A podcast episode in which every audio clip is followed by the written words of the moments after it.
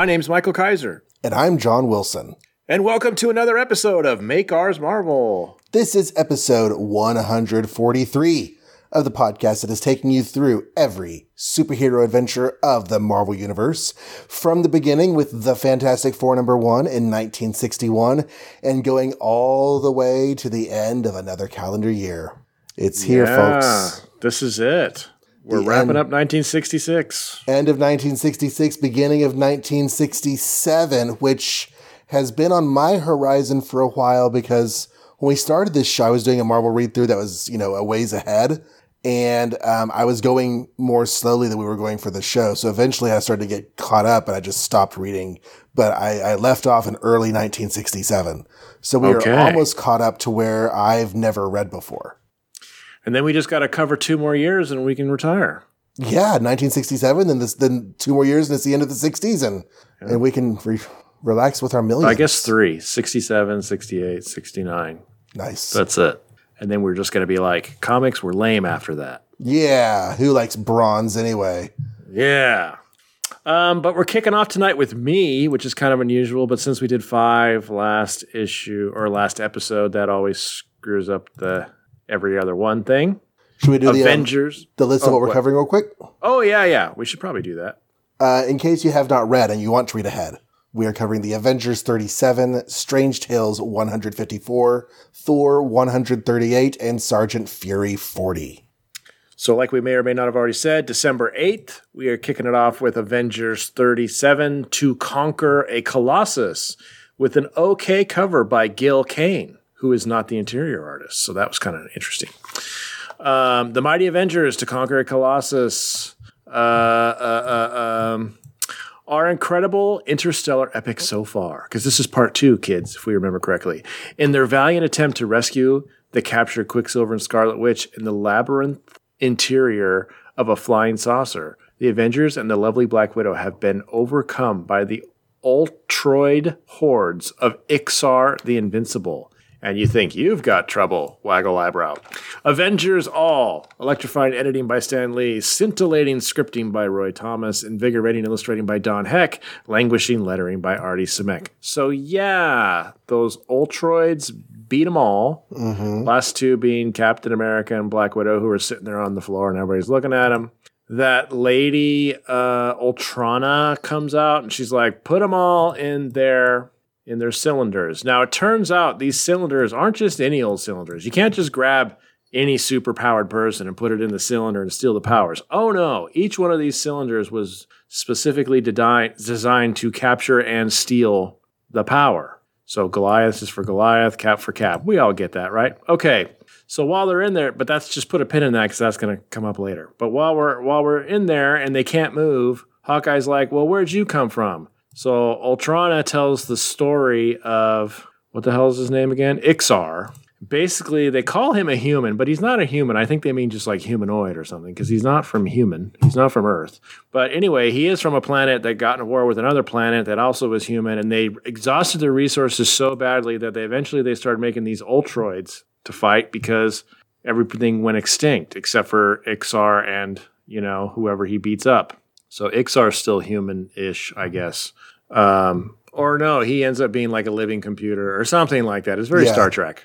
Um, so anyway, they go on this mission to be like, we need to find uh, uh, superpowered beings to make my Ultroids more superpowery so that we can beat this unknown enemy that we never really cover in this issue.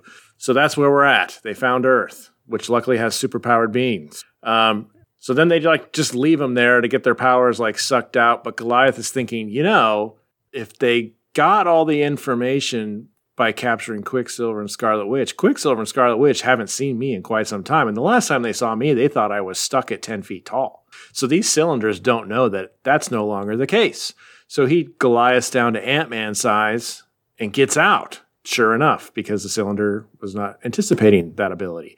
And then he turns back into Goliath and he frees the most powerful Avenger, which is Captain America, of course, and he helps him. And then they free Hawkeye, and then they free Scarlet Witch, and they free Quicksilver.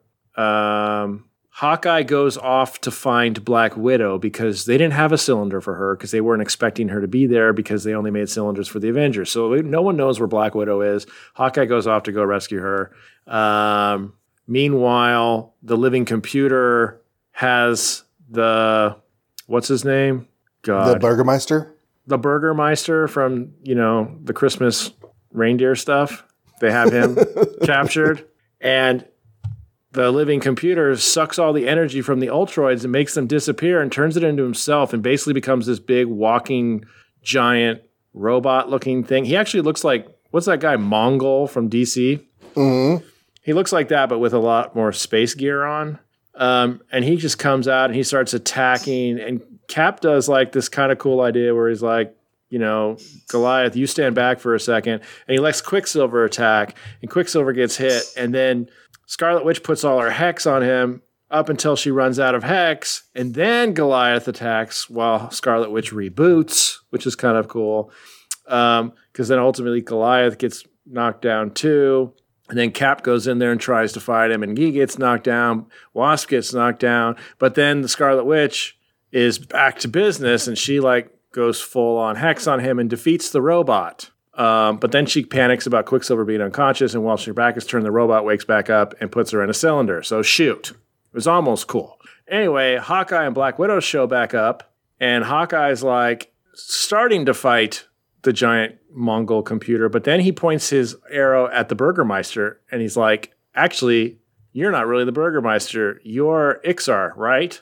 He's like, "How did you know?" I don't know why how he knew, but he knew that like the living computer somehow has possessed the Burgermeister, and it was him the whole time. So he's really like not a, uh, uh, uh, hostage. He's in charge. So Hawkeye's like, I'm going to kill you, and I can kill you faster than you can kill me. And the Burgermeister's like, Yeah, but earlier in this issue, you Avengers touted about how your main uh, uh, your main policy is that you don't kill humans or hurt humans and stuff. So, and since I'm kind of human, you're not going to kill me. And Hawkeye's like, dang it. And so then the Black Widow is like, oh, by the way, I'm not, uh, an Avenger, and also I'm not necessarily a good person either, so I'll kill you. And he's like, No, you wouldn't do that. And she's like, Look into my eyes, mofo. I totally will. And he's like, Okay. So then he takes them back to Earth because they were flying around in a flying saucer. And the Avengers land back where the Burgermeister and Quicksilver and Scarlet Witch live. I can't remember where it is, Transia or something like that, some European place. And Cap tells the people that the Burgermeister's dead. Sorry about that. He he lies to them, tells them they're dead instead of telling them that they've been tricked by a weird alien. Hawkeye thinks I'm not going to tell Cap how we really defeated him because I want Black Widow to be on the Avengers, and I'm not sure he'd approve of what she just did. Right, and safe bet. The Burgermeister is like, "Dang it! Years of training, years of planning, ruined by the Black Widow." The end. Next issue, Hercules. So remember whenever I said I don't like this story? Yeah. How'd you feel about it after two parts? I still liked it. Okay, good. Uh, I liked the first part because it had the whole trick and the trap and all that. And this one, you know, Ixar's kind of stupid. Mm-hmm. Not kind of, pretty stupid. But dang, if that ending wasn't pretty awesome with Black Widow. Oh yeah, uh, yeah, yeah, yeah. Threatening him and all that stuff. That was pretty rad. And and Scarlet Witch did a good showing in this too. She she defeated him by herself, kind of for a little while anyway. Actually, she really does. That's true.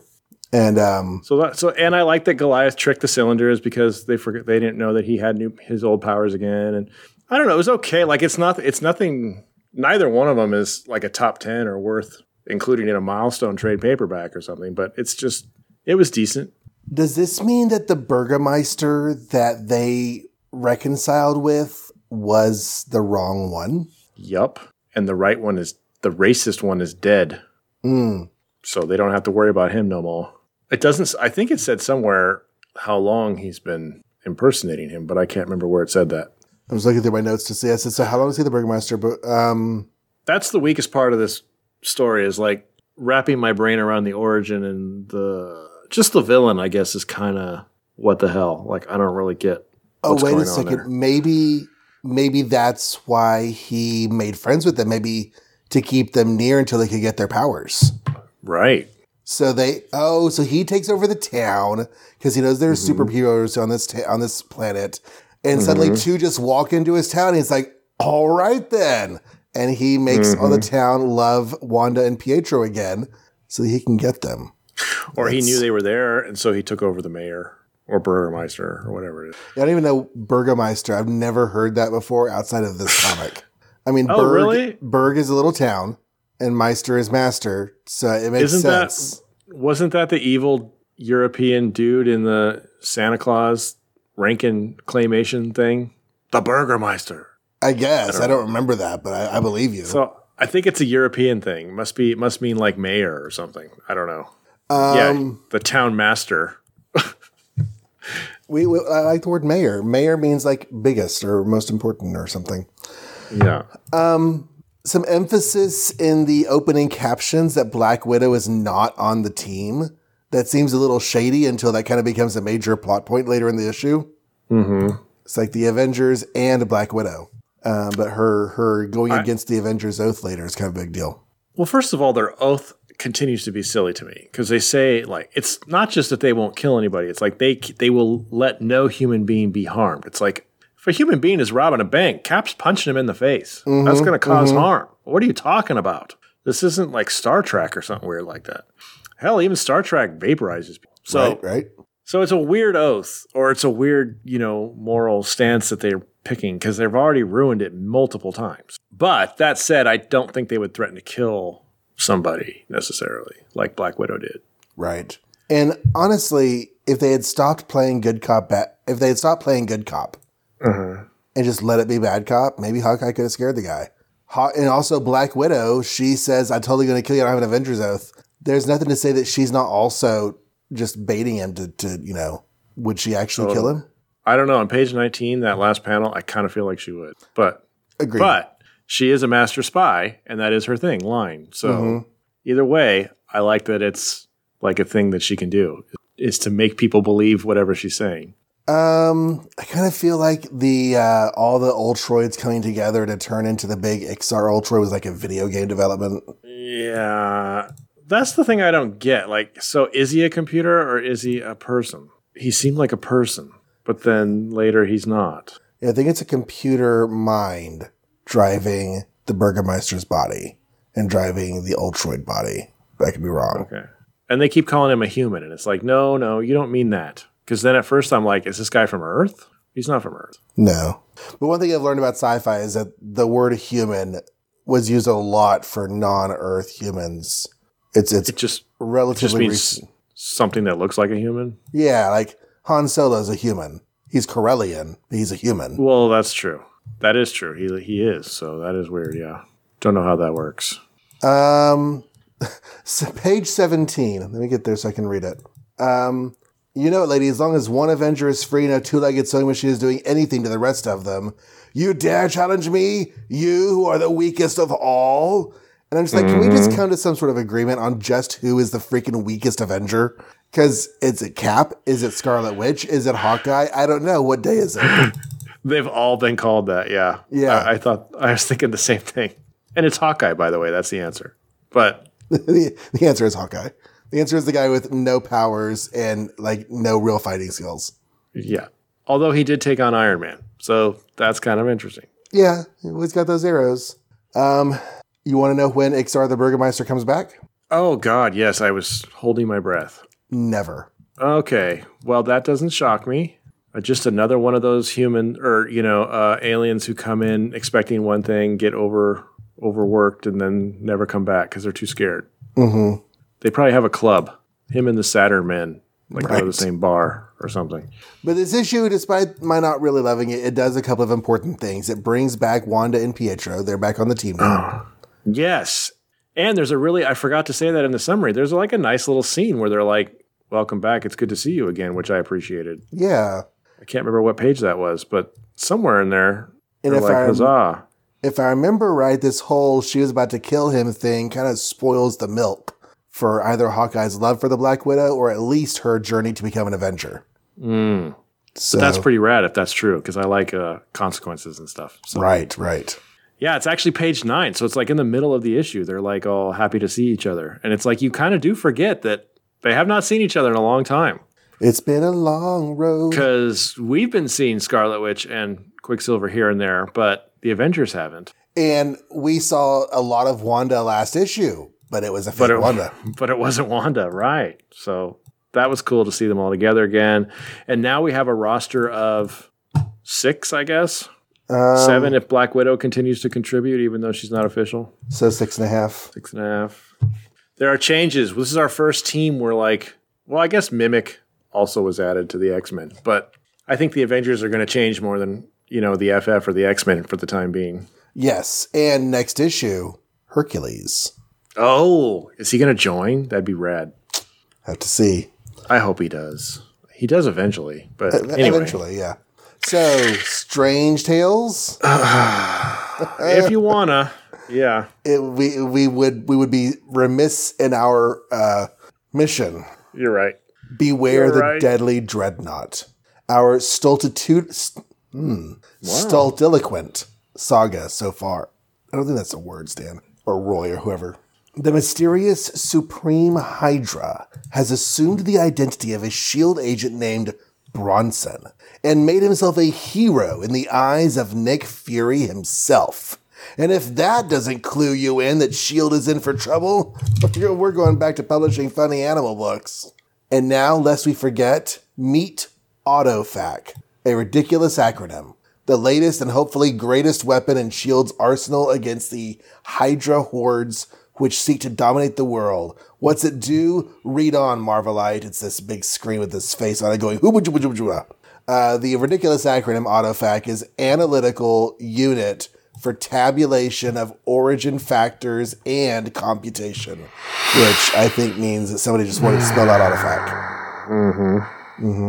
Okay, so the Shieldies are talking to Laura Brown about how she's in danger, so they got to keep her safe. And she's like, "But isn't my presence here putting Shield in danger?" And they're like, "Nah, we're good. We can take care of ourselves." This is a majestic Marvel masterwork, edited by Stan Lee, scripted by Roy Thomas, plotted and drawn by Jim Steranko. I think this is his first plot credits. And is this mm. his first not drawing over Jim Jack Kirby's layouts? Absolutely, you can tell. Yeah, we're going to talk about that as we go. Yeah. Lettered by Sam Rosen. Don't yield back. What's its name? Back, what's his name? Yeah, Um, okay, so they decide that uh, Bronson's there and talking about how they're going to keep her safe, and they'll need to build. They'll need to make a master plan to rid the Earth of Hydra once and for all. Uh, Fury really trusts Bronson. Sitwell's not so sure. Uh, she's going to calculate Miss Brown's western routes to to leave. Um, let's see. Fury gets a whole bunch of new doodads from uh, Q department or whatever it is. Uh, a pen that shoots. It's an eavesdropper pen, and um, cliff cufflinks for electronic absorbers. The right cufflink is also an ionic degenerator. Um, they make an atomic battery when they're coupled together. So there's like three different and dispel large amounts of high voltage. So four different functions in the cufflinks. Uh, the cigars contain various chemical substances. I wonder if they're labeled individually. And the repulsor watches the pride and joy because it um, emits a stream of negative magnetic energy for dodging bullets and the like. And the belt buckle keeps his pants up. Um, oh yeah, there's also a ring that has an auto destruct mechanism just in case you don't need that finger anymore. um, so Bronson goes over to um, the uh, the the uh, what's it called the the comms and like contacts Hydra and says, "Hey, get ready for some orders. We're going to execute Plan D, D for Dreadnought." And they're like, "Sweet, Dreadnought." So uh, there's this like missile thing that looks like it shoots up towards the helicarrier. And uh, Nick Fury goes to the mirror, gives shake, gives himself a shave, and realizes, hey, starting to go gray at the temples here. Just call me Mr. Reed Richards or something. And meanwhile, the missile that launched towards the helicarrier bursts through his bathroom wall, and it's a giant robot called the Dreadnought. And Fury starts fighting giant robots. Because you know what? Why not? And he uses all sorts of doodads from his new doodad collection to fight the robot. The robot does these really cool, like, um, X-ray, gamma ray, circle, concentric circle thing. Uh, meanwhile, Gabe Jones and Dum Dum Dugan are having a big old long laugh that Dum Dum Dugan's birth name on his uh, birth certificate is Timothy Aloysius Cadwallader Dugan. Yes, yes, it is. um, we're gonna have a conversation about fun names later on because I've got a, I've got a whoomdinger of a story. Um, anyways, Laura Brown decides, okay, um, I'm causing problems for Shield. Uh, they're trying to figure out who Supreme Hydra is. They're running this AutoFac to figure out his face and his name, just like the Shield living brain thing from um, Amazing Spider-Man number eight. So she goes in there's like, okay, who's it figured out? is it really him? And just as she sees the results, Bronson comes up behind her and gets her in the back with his, I don't know, weird smoky hands. Um, meanwhile, Nick Fury is still fighting the Dreadnought. It's going actually much better than you think it would since it's Nick Fury. He beats the Dreadnought and he comes and rejoins the Shieldies just when the uh, Autofac reports that Supreme Hydra is none other than Laura Brown. And to confirm it, a com- uh, com- um, communication was just sent from the helicarrier to Hydra, which confirms it must be somebody on the helicarrier. So it must be Laura Brown. Everyone's very dismayed because they've taken Laura into their confidence, and Bronson's thinking um, that he's going to get some revenge on Nick Fury. He survived the dreadnought, but soon I shall destroy both you and Laura Brown personally. Mm-hmm. So, I'm yeah. interested to see him do something that actually benefits the position he's in, or takes advantage of what he's doing. take he is. advantage. That's a better word. Yeah, like you could have sent that dreadnought from anywhere. Mm-hmm. Really, that had nothing to do with him being there. So He did kind of interesting. He did stop them from finding out that he was, you know, Supreme Hydra, but that's that's not really agency. which- that's more reaction. Which which only matters if you're there. right. so- Right. Oh no, that's not true. We don't know his actual. That's I keep forgetting that that's important, and we're supposed to care. Like he has an actual identity. Oh, that yeah, that's right. Know. So it would not Uh, have said that Bronson was Supreme Hydra. It would have said that whoever No, yeah, I would have said you know Sally Struthers was Supreme Hydra or something. or Louise Mangro. Oh no. no. So did uh uh you know this this autofac thing didn't really do anything. It was supposed But- to figure out the answer, but like I said, this was just the living brain figuring out who Peter Parker is Spider Man. That or it reminded me of uh Quasimodo Yeah. because it has a face. It's like it could have just been a supercomputer, but no, they put a face on it like it's trapped in the computer or it's an AI trapped without a body or something. And I kind of thought it would talk or something, but then it doesn't go anywhere past that first page. No, I think the the face is um, photos of different people. Oh, I thought it was supposed to be the manifestation of the autofac. I kind of love that. It kind of has a feeling of like the old fortune teller booths with the weird Uh-huh. like magician there. Yeah, but you're probably right. It isn't because they don't ever show that again. So bummer. So this is the first Jim Steranko comic, and I feel like it really shows. But there it is there's there's places where he's emulating Kirby, and there's places where he's doing his own thing. Mm-hmm. And the first two pages are a nice contrast. I feel like the first page is very Kirby with all the tech. Maybe a bit more tech than Kirby would have, but still, you know. But then the second page with those long, flat layouts, the the, the panels, I mean, Kirby wouldn't do that. No. And Nick looks way more Steranko Nick than he ever has so far. Mm-hmm. Um, yeah, he's not there yet. Like I like I think I've said before, I don't really love Steranko's style, but this is definitely not his peak performance yet. No, He's still he's still trying to figure things out, but it's getting there. the um the triple panel layout on the top of page four with uh, Brosnan calling uh, Hydra, Hydra Yep. responding, and then the third panel is like you know attack on to have Dreadnought coming. in. That was I liked that layout with the split shield emblem and Hydra emblem on the background. Mm-hmm. And like, I'll recognize, even though I don't necessarily appreciate his style, I do recognize that he's very good at like uh, coming up with design elements that most people didn't. Like he had his very unique way of doing that, and that's actually starting in this story. Like when the when the robot starts issuing gamma rays to Mm-hmm. try and blind Nick. It's like this weird. I don't even know how to explain it exactly. It's like black and white panels with uh, circles. Yeah, concentric circles, and like they alternate between black and white. And I don't know. I was going to ask you, being an art guy, is there like a trick to this? Because even the lettering, That's the part that's cool. Yeah, it's like the lettering on the white parts are black and the lettering on the black parts are white. and it cuts in the middle of letters. So they Mm-hmm. either somebody like was really meticulous. It had to be, yeah. Yeah. Yes. I don't know how they did that either because obviously this was all pre-computers. This is all hand done. Mm-hmm. So somewhere out there, there's original page eight and page, you know, nine or whatever of lettering that's black and white like that. Eight and ten. Whoever owns it, that's pretty cool. I was literally asking myself last issue, hmm, I wonder when Fury's going to get gray temples. Uh huh. And then here he is in Jim Steranko's first full on art. He turns Fury gray.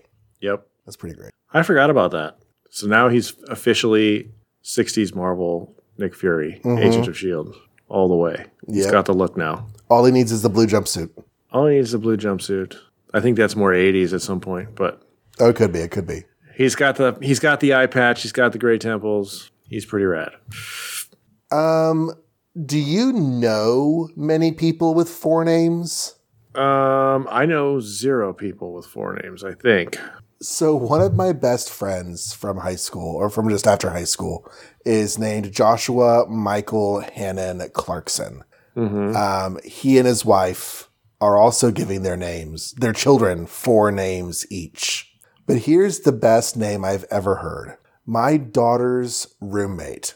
I'm I'm slightly modifying these names because I don't need to give somebody's full name in a, in a public forum, but you know, uh, my daughter's roommate is named Alexis Madison Baby Shark Williams. What? Yes. Her third name is Baby, Baby Shark. Shark? Yes. And this is she got that name 20 years ago. Before it was like, you know, this weird internet phenomenon. It was just like a camp song or whatever. She got named Yeah. Baby Shark. That's weird. Yeah. Her parents are shark biologists. So by this issue, James Bond has done his fourth film, Thunderball. And after Goldfinger, or by Goldfinger, the formula is pretty set. And one of the formula beats that everybody loves is when Bond goes to visit Q to get his gadgets.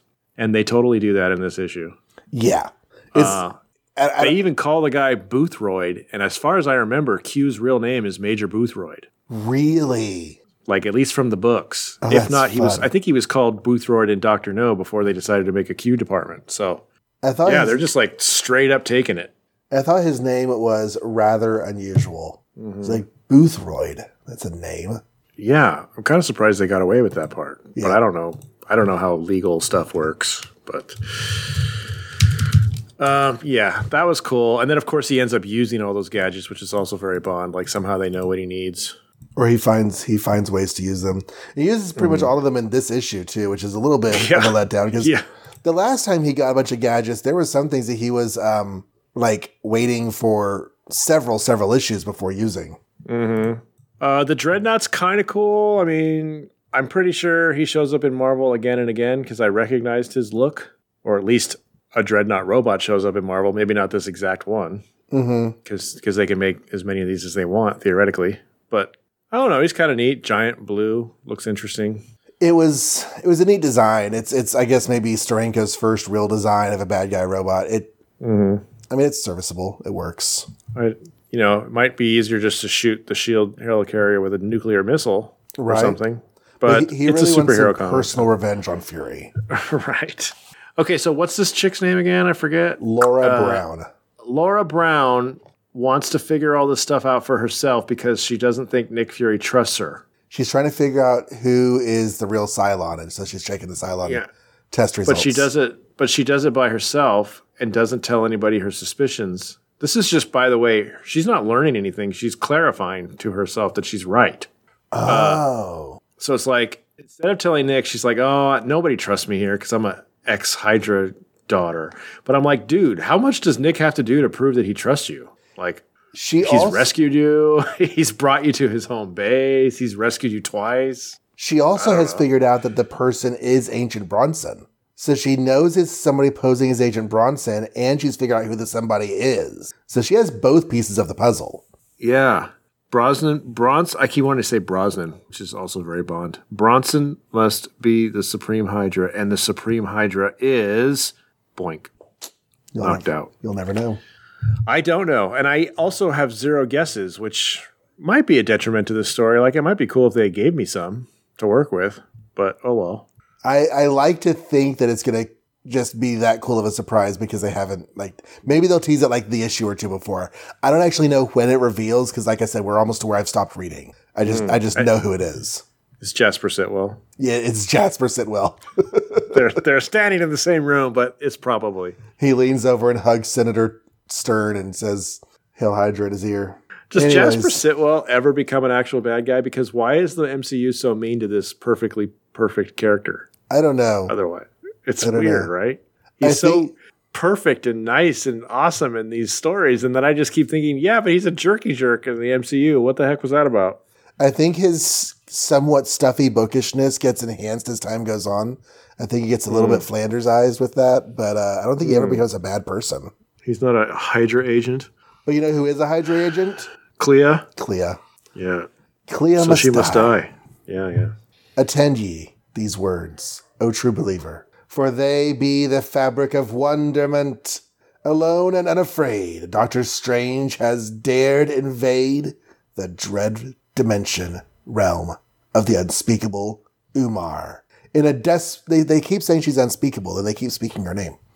In a desperate effort to rescue the fair Clea from the evil enchantress. But instead of the lovely captive, he finds himself kissing a mindless one. A Mystic Marvel masterwork by Stanley and Mary, Marie Severin, who started last issue, I think. Lettered by Sam Rosen. Did she start last issue or is this her first issue? Marie Severin. Uh, I will look. It was last issue. It was last issue. We talked about her. Yeah, she has. I love. I like her style. Okay, so um, he thought he was catching uh, Clea. He was not. It was a mindless one. Uh, mindless one starts zapping. He was like, okay, um, I can't win in this body. So what I'll do is I'll I'll bounce out of my body. That way, if he hits my body, won't actually hurt me, and I'll rest in my ghost form and get re-energized, and then jump back into my body and take him out. And while I'm out of my body, if he punches my body, it goes right through my body because my physical, actually present body is intangible. Okay, so he does that. Sure. The mindless one wanders off because he can't hurt Doctor Strange's body. He goes back into his body. He's like, "Whoof! All revitalized. Going to keep wandering through this dark dimension. Hmm, where's the dark parts? Oh, there they are." And he finds this castle up on a hill. It's Castle Decepticon, and he sends his Eye of Agamotto swimming through the air to go spy on Umar. And there's this cute panel where it's sitting down in the lower right corner while she's yelling at some um, craven creatures of the night, You shall serve me still. Um, she's like, If you don't serve me, you got the Dungeon of the Doomed. Uh, let's see. Um, oh, yeah, because Clea is in the Dungeon of the Doomed, and he realizes that he's going to have to go down there to rescue her. So he goes underneath the castle and finds this like boiling lake of fire. It's like, oh, this looks like hell, but what's under hell? Hmm. I'm gonna wrap myself in my Superman cape and go through this boiling lake of fire. And underneath is a chasm down to another hell. And that's where all the people who have been captured by the unspeakable Umar are being forced to slave their existence away. And he's trying to find Clea, and he sees this hooded figure with a staff. You can't see who's inside. In fact, maybe there's nobody inside. But and he starts like, you know, what are you? Why are you trying to attack me? Who are you? Why are you trying to kill me? And they're like, no, no, no. This man speaks only truth, neither good nor bad, just truth. We call him Veritas because that means truth. So Doctor Strange's like, okay, cool. Uh, why don't you take me to see Clea? So Veritas grabs Doctor Strange, takes him away, um, leaves him outside of the mountain where all these purple birds are um, attacking him because, you know, Umar. And um, what else? He uses some red magic to kill the purple birds. He goes into the castle. Uh, he gets slapped down by a green beam of energy. Umar's like, I'm so cool, and you go to school. And uh, Veritas shows up, and she's like, Oh my gosh, Veritas!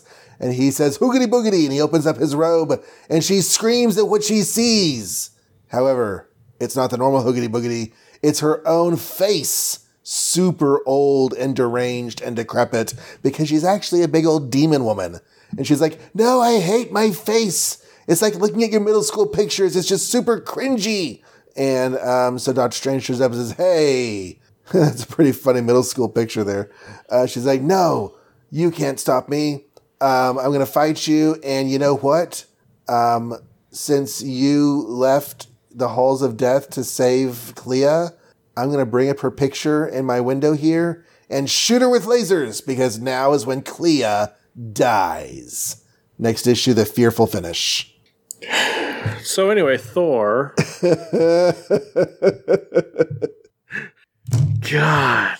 You know what it is? Like I read Strange and the entire time I'm just shrugging saying, "Okay." Right. Like they just give us stuff and make stuff up and maybe that's the inherent problem with magic in general, but like they don't even try and stick with any rules that they've established really.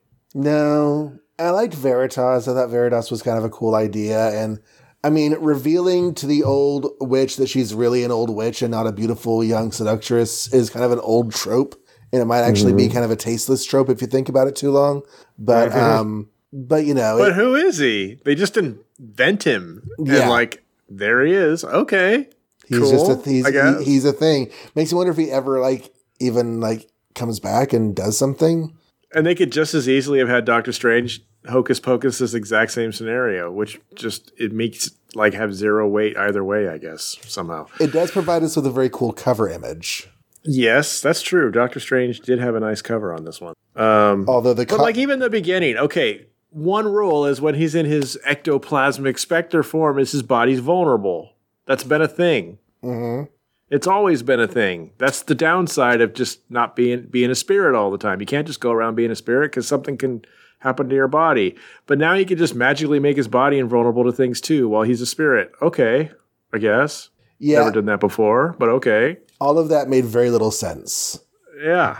And I wasn't sure And- if his body was intangible because he was in like an astral dimensional world or something. Mm-hmm. But his body is his body. The whole idea that they've said on a number of occasions is his body has to be protected while he's out of it. Yeah, exactly right. Otherwise, why not just be a ghost all the time? You never get hurt. It's pretty awesome. Um, The Umar wants to be Dormammu really bad, even though she hates Dormammu really bad. So it's like I feel like they don't really develop any particular rhyme or reason for her. But at least Dormammu like functioned as some sort of natural deterrent to the mindless ones. But now she doesn't even do that. But then again, why does she need to do that? Because apparently nothing bad happened with the mindless ones when Dormammu died. So like there's more rules that are just out the window. Mhm. Yeah, I mean it's just like come on, guys. also the title of this, and also on the cover because the title's on the cover, Mm-hmm. has nothing to do with this chapter. Right, because she's still not in this again. Clea's not in this. It's the very last panel, the very last line. Umar is mm-hmm. threatening Clea's life, says Clea's going to die. So, did they just read this entire chapter and realize that nothing was worth earning the title? Like, you could still have like the, the, the deadly truths of Veritas or something like that. I mean, at the very least, on the last page, she could have exclaimed, Clea must die, so it ties together. But she says, Clea dies, so they don't quite get it right. Why does she want to kill Clea? I don't know. Just to torture Doctor Strange because he killed the brother that she hates. Makes perfect sense. Yeah, I that's the know. thing. She he killed the brother that she hates, so she wants to kill him back. I don't know. And like that freed her. So if anything, she should give him a cake. Whatever. Maybe she's I'm doesn't have sick of cake. Doctor Strange. I'm sick of Doctor Strange because they're not even trying at all to marvelize him, which is annoying. I want I want more now. It's been too long. Maybe um, I don't know. Maybe after this arc, things will improve. I don't know.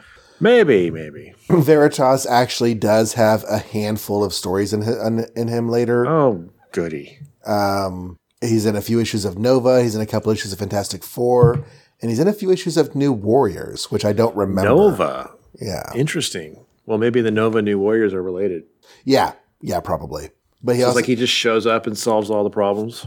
Well, he goes by Sage later. Sage with a Y, oh. S A Y G E. Of course. Of course, because nineties.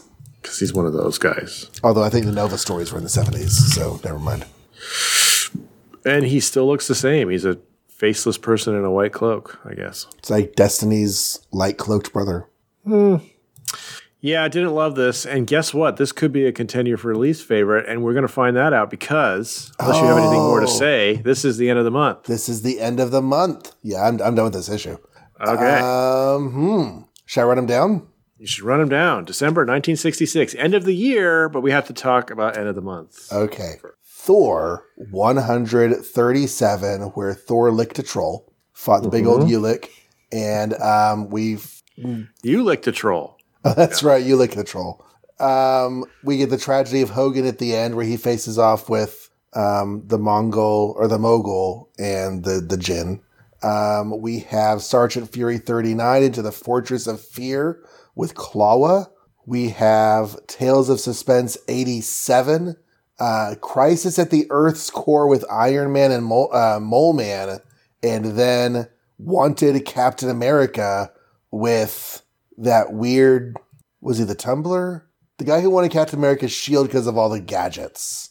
Oh, it was, uh, God, who cares? But I know who you're talking about. Yeah, that guy. But it wasn't the Tumbler, but it was somebody. Yeah. Tales to Astonish 89, where Hulk fights the Stranger and um, Namor fights off a giant robot. Okay. Daredevil 25, 25 with, with Leapfrog and Mike Murdock. Uh huh. the cap guy with, with the lamb chops is named the Peerless Planner. That's right. Fantastic Four 60, The Peril and the Power, where we finally beat Doctor Doom in like five seconds into the story. And the Inhumans are finally free and trying to live in real life and not get shot at by hunters. Uh, the X Men 29 with the Mimic versus the Super Adaptoid. And the Mimic realizes at the end that maybe the real stolen superpowers were the friends we made along the way. Amazing. You're not wrong. Amazing Spider Man 48 with the Sinister Shocker. And in this episode, the Avengers 37, which wraps up the um, Ixar storyline, and Strange Tales 154 with uh, Nick Fury versus the Dreadnought and the Graying Temples, and Doctor Strange versus Kissing the Mindless One. easy. I got them both. Okay, it was an easy month. Doctor Strange, my least favorite. He has gone from just being neutral about him to forgetting about him to now actually kind of being angry about him. I'm tired of his shenanigans. He needs to shape up. Okay. And my favorite is Fantastic Four 60 because aside from that one last page that really does wrap things up way too quickly and robs us of a little bit of payoff, the rest of that story was freaking epic. So I'm going to I- agree with I like you that. on Doctor Strange. I know I ranted on a bit how I didn't like the Avengers. Um, But that's the Avengers issue amongst other Avengers issues. It's like one of my least favorite of that run. But you're right. Doctor Strange is is is almost angering at this point. it's, it's like, why is this this way? And my favorite's going to go to to Madcap Mike Murdock, Daredevil 25. Oh, that's a good one too. Yeah. Yeah. Um, I mean, Spider Man's good, Fantastic Four is good, but I just had a ball not only reading it, but like knowing that this was your first exposure to this character and like talking about it with you. That was all great. Yeah. That was a pretty good issue. Yeah. And um, normally I have some information about how we voted and everything over the course of this year, but um, my spreadsheet lost a lot of that data. So I've got to go back through and, and mine it out of the audio. So I don't have that quite ready tonight, but we will do, we will spend a little bit of time talking about that at the beginning of next week's episode. So just hold on to that and we'll, we'll get to it. We'll do a 1966 recap next week. Mm-hmm. This week, we will move right on into 1967. Get a new calendar, turn the page. It's January. January 3rd. And there's only one for January 3rd, right? right. This is the second time they've done this. This is- I don't know why they're doing these little big first weeks. All right. So the only first week for January 3rd, 1967, our brand new year, very exciting, is The Mighty Thor, number 138. Now, before you get into this, Uh huh. we have to issue a retraction. Oh boy, you're right. We do. So You said it, not me, but I didn't Yeah, even it- notice at all. So it's really both of our faults. Issue 137, last issue, I was so excited, was the first appearance of the name Mjolnir. And I remembered Meow, meow. it from last time I read through Thor. I was like, this is the first Sif issue? Yeah, that's right. No, I was wrong. Uh, we released episode, was it 135 or 136? Something like that. And um, the Tales of Asgard story has Thor call his hammer Mjolnir, and I had never even noticed. Because it was a Tales of Asgard story, to be fair. There's that. So so this is the first Mjolnir in a real Thor story. The main Thor story. and I think it was issue 135. Yeah, yeah, yeah. Because um, the episode that went up was the Living Cell Incel episode. So Thor 135. It's the one where he fights Fafnir, right? Or Right. something? Right. The second half of that where he beats him in five seconds with Mjolnir. with Mjolnir. So sorry All about right, that, kids. so we got called on that by a few people. So at some point in our next mailbag, you'll be hearing about that, I'm sure.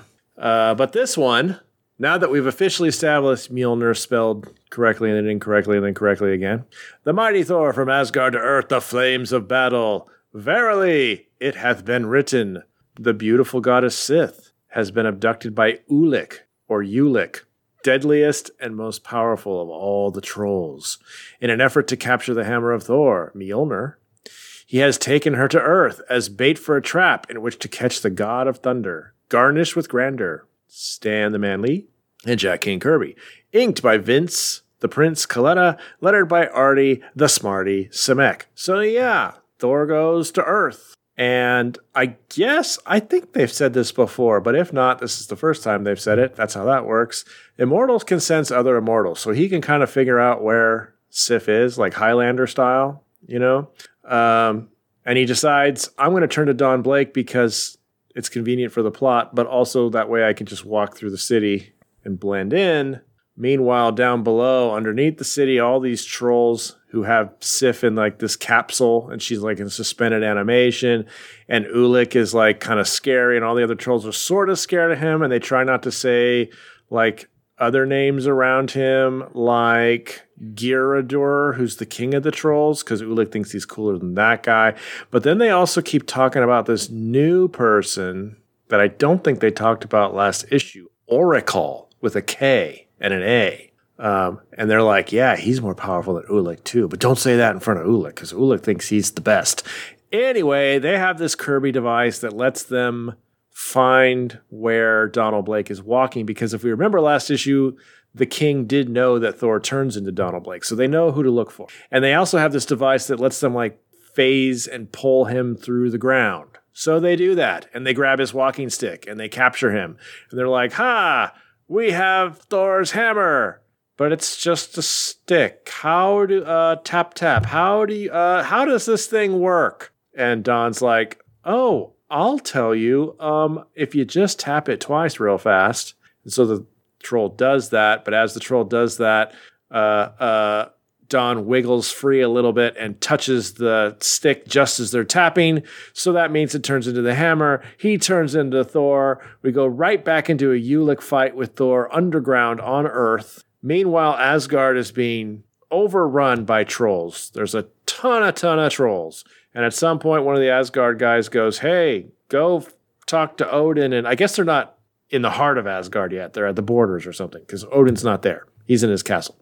So like, go ask Odin for more troops. But when the guy goes to do that, he gets captured by trolls. So Odin doesn't even know that they asked for more troops. Um, the king goes to the middle of the cave and t- finally talks to this oracle dude that we didn't know about. Turns out it's not a troll. It's a giant, crazy looking Kirby like alien who's trapped in troll fire. That's like the only thing that's like his weakness. And I guess Orikal, you guessed it, can sense the future and stuff like that. So he's been helping the king troll here, like plan his attack on Asgard. So Why not? because why not? Because he keeps because the king keeps threatening him with like you know ever never ending uh, uh, uh, ca- uh, imprisonment if he doesn't. I guess. So back on Earth, Ulik and Thor continue to do that fighting thing like they did last issue. Um, at some point, Thor manages to knock Ulik and a couple other trolls off him and escape a little bit. He finds Sif in her glass container. He puts down his hammer to try and figure out how to open the container because he needs both hands. And behind a rock, there's a troll with an orb of Orikal, which looks just like a purse basically that he opens up, but then light comes out of it and it sucks Mjolnir right into it. So Thor's like, "Oh no, you took my hammer, give it back to me!" And they all phase through the wall or phase back to Asgard because they have that their own personal teleporter that we also established last issue. And the wall just turns into a regular old wall, and then Sif's egg thing opens up because now they don't need her anymore. And she's like, What's wrong, Thor? And he's like smacking on the wall, going, No, they took my hammer.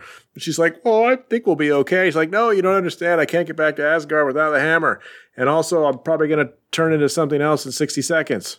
Uh, meanwhile, on Asgard, while Thor is down below crying to Sif about how he can't help, um, the trolls storm the gates, and now they're like right on top of Odin um, and all his royal people. And it looks like they're going to win because there's so, so many of them. And that's how it ends. Cliffhanger, next issue, to die like a god. Yeah. That was fun. I liked it. Yeah, that was fun. A uh, nice, nice start to the uh, to the year for this. Mm-hmm. Some um, Asgardian adventures, monsters. It's good Thor stuff. I thought it was good pacing, like having all this, you know, fight above and fight below, and and uh, Asgard just getting spanked, basically, at least for now. Thor totally defeated. I kind of like how this war with the trolls kind of came out of nowhere because Thor's not been home.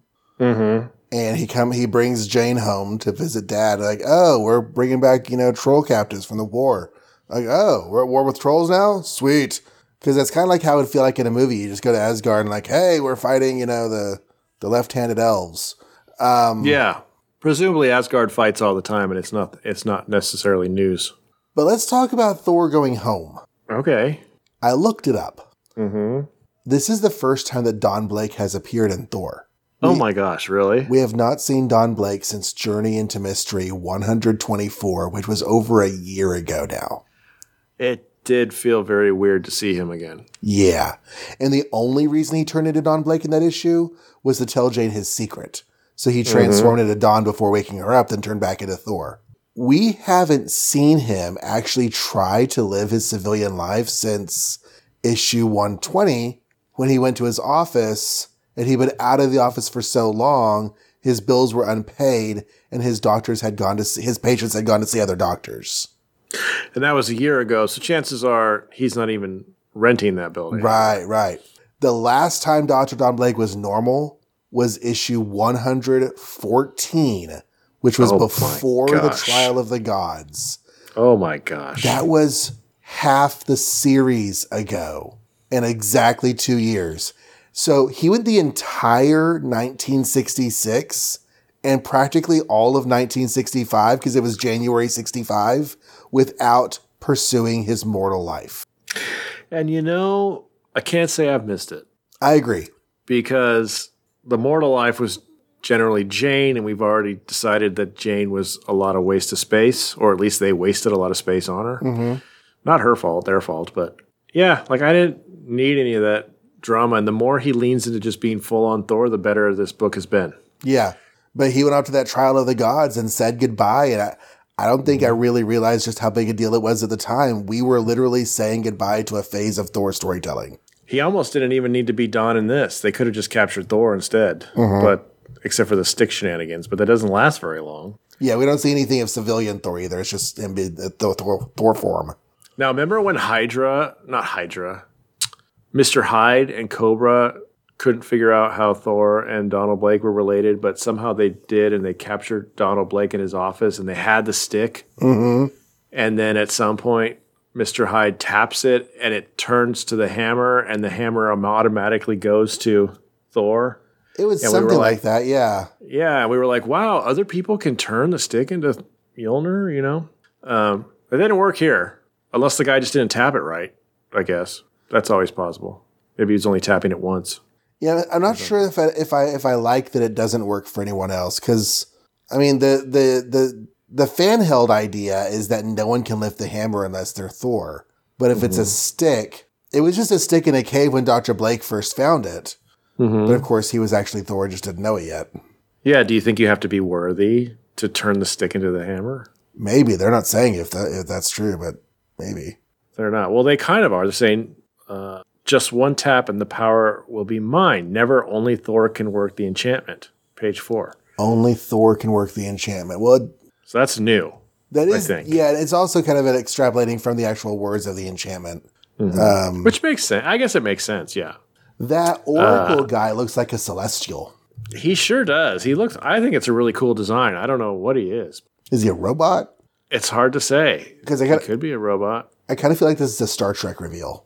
You know, the the Also, I mean, Oracle. the- That's kind of makes you roll your eyes a little. Like his name is Oracle, but come on. But anyway, and of course they don't really explain. Oh, they kind of explain how he came down from. I guess he's like, I didn't mind his revelation so much because I thought it was kind of cool that the the Troll King had like this in his back pocket the whole time. That's how he's been better than he's ever been before. Mm-hmm. That makes a lot of sense. Like otherwise, it's like, wow, how come the trolls are so amazing all of a sudden? Because he has this thing that he came across and captured and oh, and it's helping him. is yeah, is now using to outsmart the Asgardians, which is working. until he's really gross about Sif. Is he gross about Sif? Yeah, he's like, can't if I beat you, then she's mine. Although he might Oh, just well. be saying that to rile Thor up because he really just wants the hammer. Was that Ulik that said that? Mm-hmm. Yeah, yeah. So here's the thing. I mean, I guess we'll find out. But what are they going to do with the hammer? Like, just because they have it, you know, they also should know that they can't lift it. Maybe just getting it away from Thor is the big deal. That could be like, yeah, because that's that is kind of the big deal to Odin in the end. Here, he's like, "Where's my son and his awesome hammer to help us?" Right. And Thor's like, "Ah," but that reminds me of that. Remember that issue where Loki stole the hammer and he spent the entire issue still being Thor? He like get it making all back. these other hammers. But like, it just reminds me, like, you do realize that Thor's pretty amazing without his hammer too. people like you didn't render him complete. I guess you've rendered him helpless in the sense that he can't get back to Asgard without it. He had to show how awesome he was to earn the hammer. Mm-hmm. Right. Yeah, I wouldn't just be like, haha, you don't have your hammer anymore. No big deal. Because he could still bench press a skyscraper. But uh, yeah, but he can't get home. So that was actually a pretty good chess move on their part. And also, he's on the time limit. If he, yeah, because if he goes home, he'll be on the time limit to go turn back into um, Don Right. Blake. Yeah, not only is he going to turn to Don Blake, but like literally, there's no vehicle that I can think of in the Marvel Universe currently that could get him to Asgard. It's not like he just jump in a. Oh, you're Tony right. Stark Once airplane. he's once he's there, he wouldn't be able to leave. You're right. I, doesn't he use like portal magic to get to Asgard? hmm Or flies. But, But- I assume it's like only possible to do that with his enchanted mallet, and you can't just like jump into a Reed Richards car. And Agreed. It's magical hammer flying and not really Yeah. a point A to point B direct flight. Yeah. Yeah. So it's like, dang, he's pretty. He's pretty in trouble right now, which is cool. We haven't even talked about the time limit in so long. and he kind of, I was hoping kind of that he would be Don by the end of this last page, but he's not. He's still Thor. I kind of wanted to see Sif go, buh, Right. you know. so hopefully that happens next issue. He doesn't say, what does he say? Return to mortal form within a scant 60 seconds. And she doesn't seem surprised by that. So maybe everybody knows his dilemma there. Well, That's the, actually pretty brilliant, though. Lead him to Earth because that's the one place where he does have a weakness. Mhm. That's awesome. and then strand him there. and strand him there. Yeah. Maybe after this, Odin's going to be like, yeah, let's not do that anymore. I lift you of this. I've done far worse than kill you. I've lift. I've hurt you.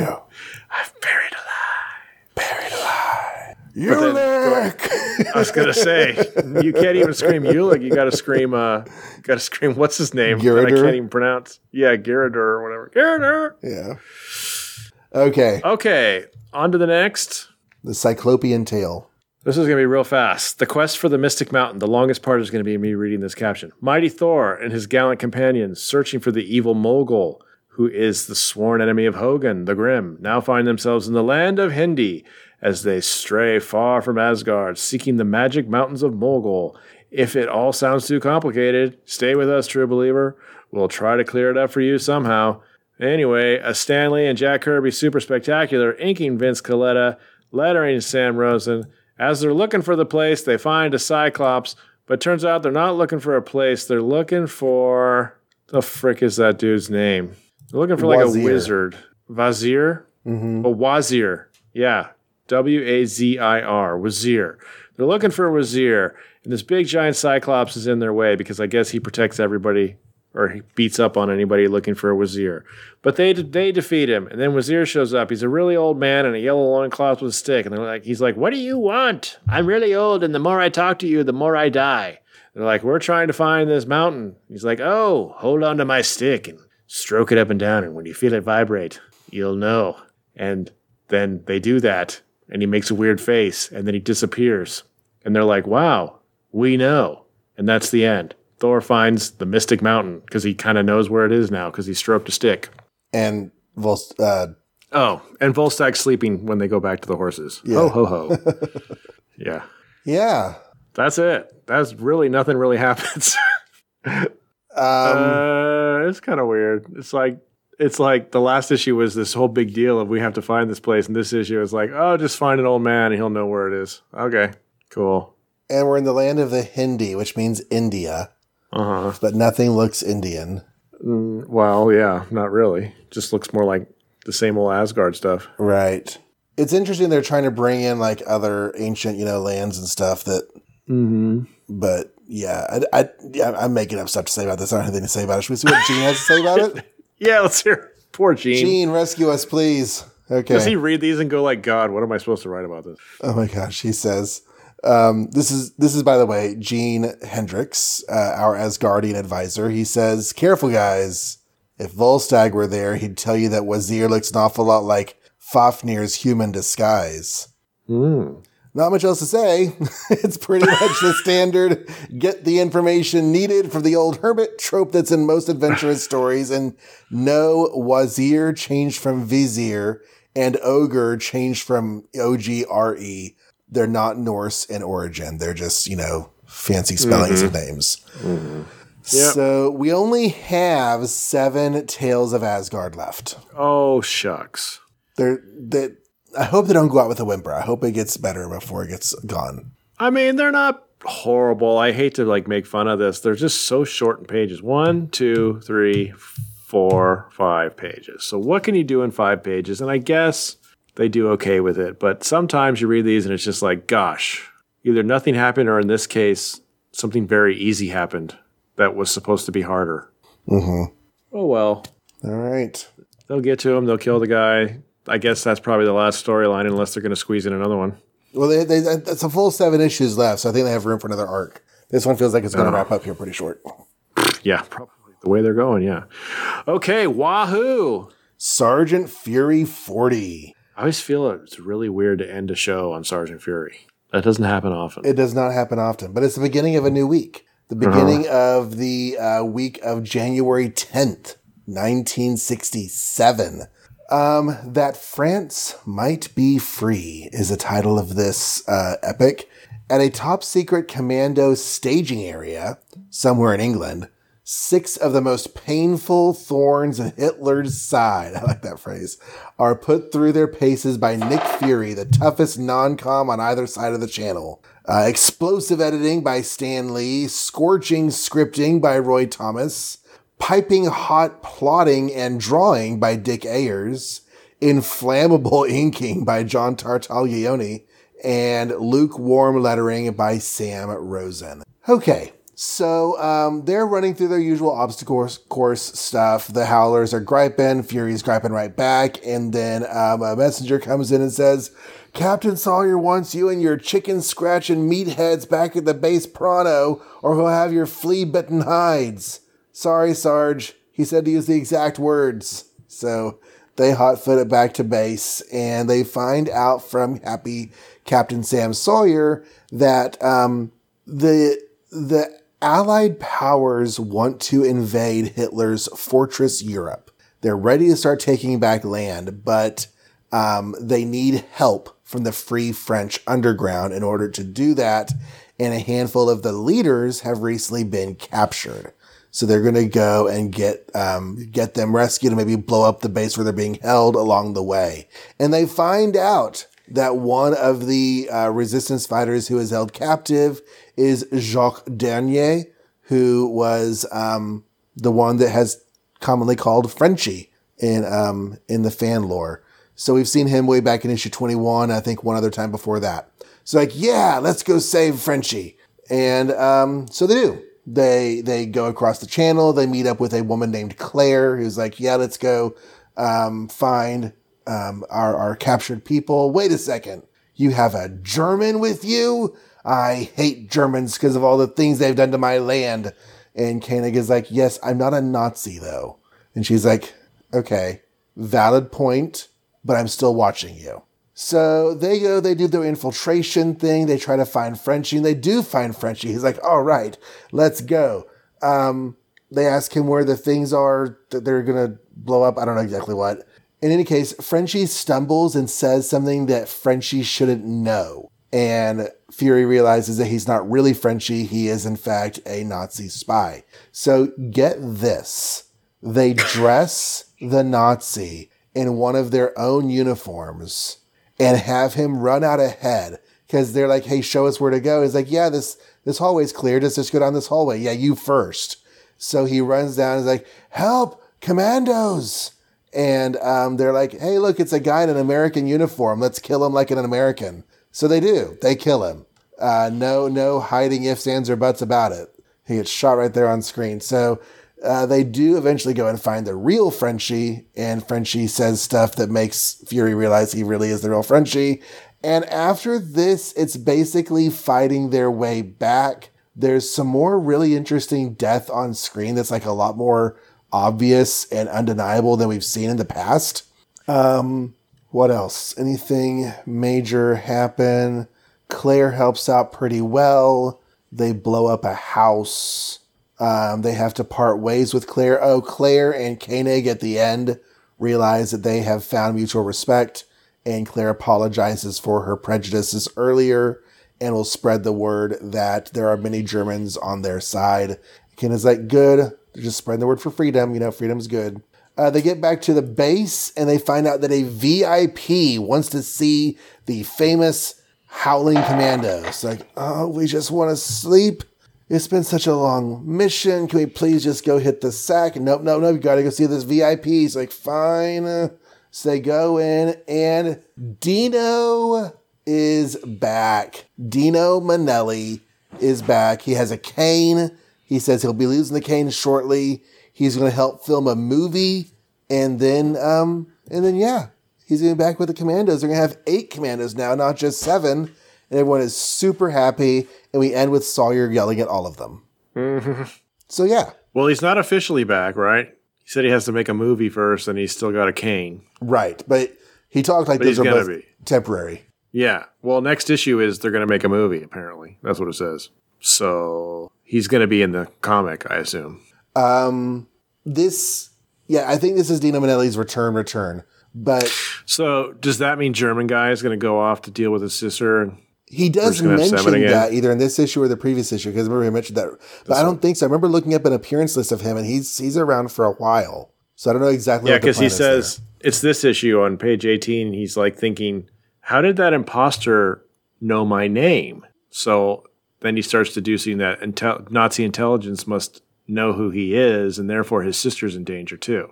Because remember the the guy who puts on the mustache to try and pass off as Frenchie, right, like says his name, which is what tips off Nick Fury, because Frenchie shouldn't know who this guy is. right. But then why would that Nazi know who this guy is? You know, unless they're under surveillance or something.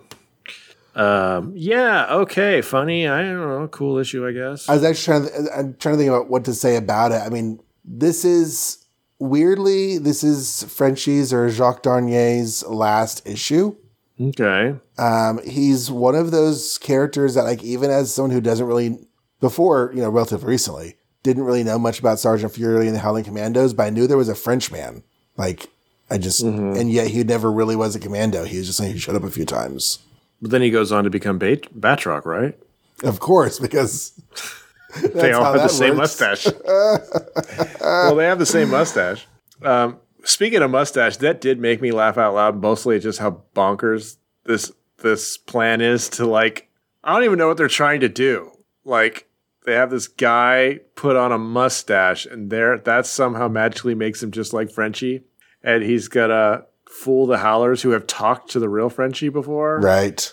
and like Somebody had how a bad far was this to go? Was he to kill all the Howlers and then go back to the French Revolution and infiltrate that too with his fake mustache? I mean, I don't know. It was just weird. It was kind of funny. The reveal: he's not a re- he's not a French man, and they pull off the mustache. Right. That's hilarious. It's Robin underneath. hilarious. Yeah, that was funny. Have you ever read um, the digital comic Injustice Gods Among Us?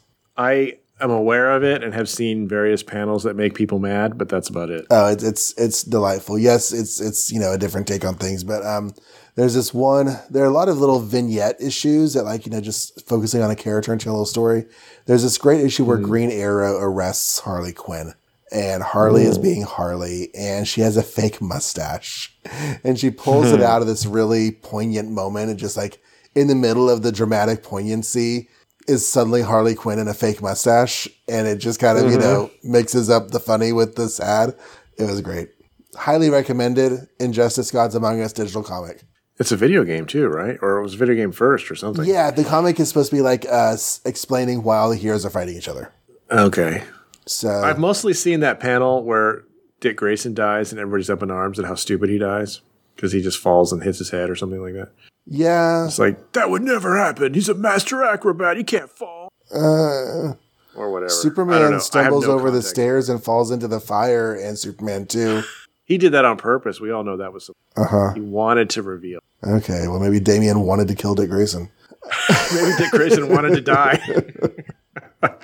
that was pretty cruel though what they did on number eight. Almost like uncharacteristically cruel in a way. Like go out there dressed as us and die, basically. On what? On page eight, where they dress him up oh as a commando. yes, yes, yes. I was like, oh, back in the story, but what? It's like, wow, that was really mean. And there are a few places that there's that guy, there's another guy later where the they're just like torso headshot of somebody taking bullets. Yeah, when um, Izzy is fighting with the one German, like his German, com- his Nazi uh, companions, like miss Izzy and hit him or something. hmm Yeah, And they just yeah. Most most of the stuff has been like, oh, my arm is injured. right. Or they, Yeah. they they run down a hallway shooting and then they just stand there look at the dead bodies while they talk. Um, is the lady supposed to be somebody again, like Sophia Loren or something? See, I thought the same thing and I, I didn't really look it up, but there's not really a lot to look up. Yeah, that was the thing. I didn't know how to Google this, but they're like, simply call me Claire. But then she has that vibe of like they're trying to capture a likeness, and she's wearing this yellow raincoat the entire story, and it just seems like it's supposed to be somebody, but I couldn't figure out who. Um How do you Google that? Claire, the French Revolutionary? yeah, I don't know. I don't know either. World War II. I just searched French resistance WW2 Claire and I got nothing. Right. But she seems like she's supposed to be really important, and yet she wasn't kind of that important. So, other than the, I did like the lesson, like the whole not all not all Germans are Nazis lesson. That was neat. Yeah, yeah, I like when they do stuff like that. It's one of the better aspects of this series, um, because I mean, the, I, I like this series, but it's the stories become less memorable after a while. Yeah, this was one of those issues where I was counting the pages, and it was like, really, there's still five more. Um, Like once, we've accomplished our mission already. yeah, Why are we once still they get this? Frenchie and it's the last ten pages of the book, it's just like, I kind of hate when that happens. Like you feel like the mission has been accomplished, but then you realize there's still ten more pages. mm-hmm, mm-hmm. It's like so you're just gonna this is you're just gonna Doctor Strange me and throw more crap at the characters for no reason. basically, I guess basically. But Dino was cool in the end. I have to say. hmm he was very cool. Uh, we all saw that coming, but it was still cool. And there we go. We kicked off 1967 with the return of Dino and the return of Don Blake. Don, yeah, yeah. Well, maybe he's he's threatening to turn into Don Blake. We don't know yet for Oh, certain. he did. He did it initially. Oh, that's right. Yes, at the, beginning, you're right. I'm sorry. Yes, Yeah, and yeah. he might again. And he might again. Yeah. Okay. So next episode, next week, you should come listen for the following four or five comics.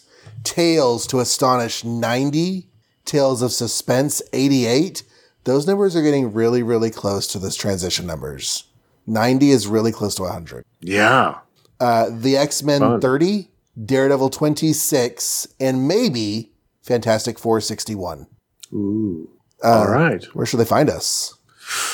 They can find us and all previous episodes at makeoursmarvel.com. Or more importantly, open up your favorite podcast app, type Make Ours Marvel. Hopefully it's in there. If not, write to us, podcast at makeoursmarvel.com. Or just go to the website and use the form that's there. And there's also a link for Twitter and Facebook And PayPal. and PayPal. That's right. We now have a donation button if you would like to be so kind and to throw a little change our way. The show's still going to be free though, so no pressure. But you know, thousand dollars here or there. Yeah, it's great. Uh, just you know to cover the new socks, that sort of thing. Um, I can be found on Twitter at John Reads Comics. Mike can be fittered, f- fittered found on Twitter Fittered. at Kaiser the Great. You can fitter me on Twitter if you want. That's cool. Fitter the Twitter. Um, I run three other podcasts. Um, I talk about Transformers. I talk about uh, Japanese Ranger superheroes with my son. Those are both available at TFUK Podcast on Twitter on the same feed, the Return to Cybertron feed. I also have an Image Comics podcast at All the Pouches on Twitter. And um, yeah, so be back next time.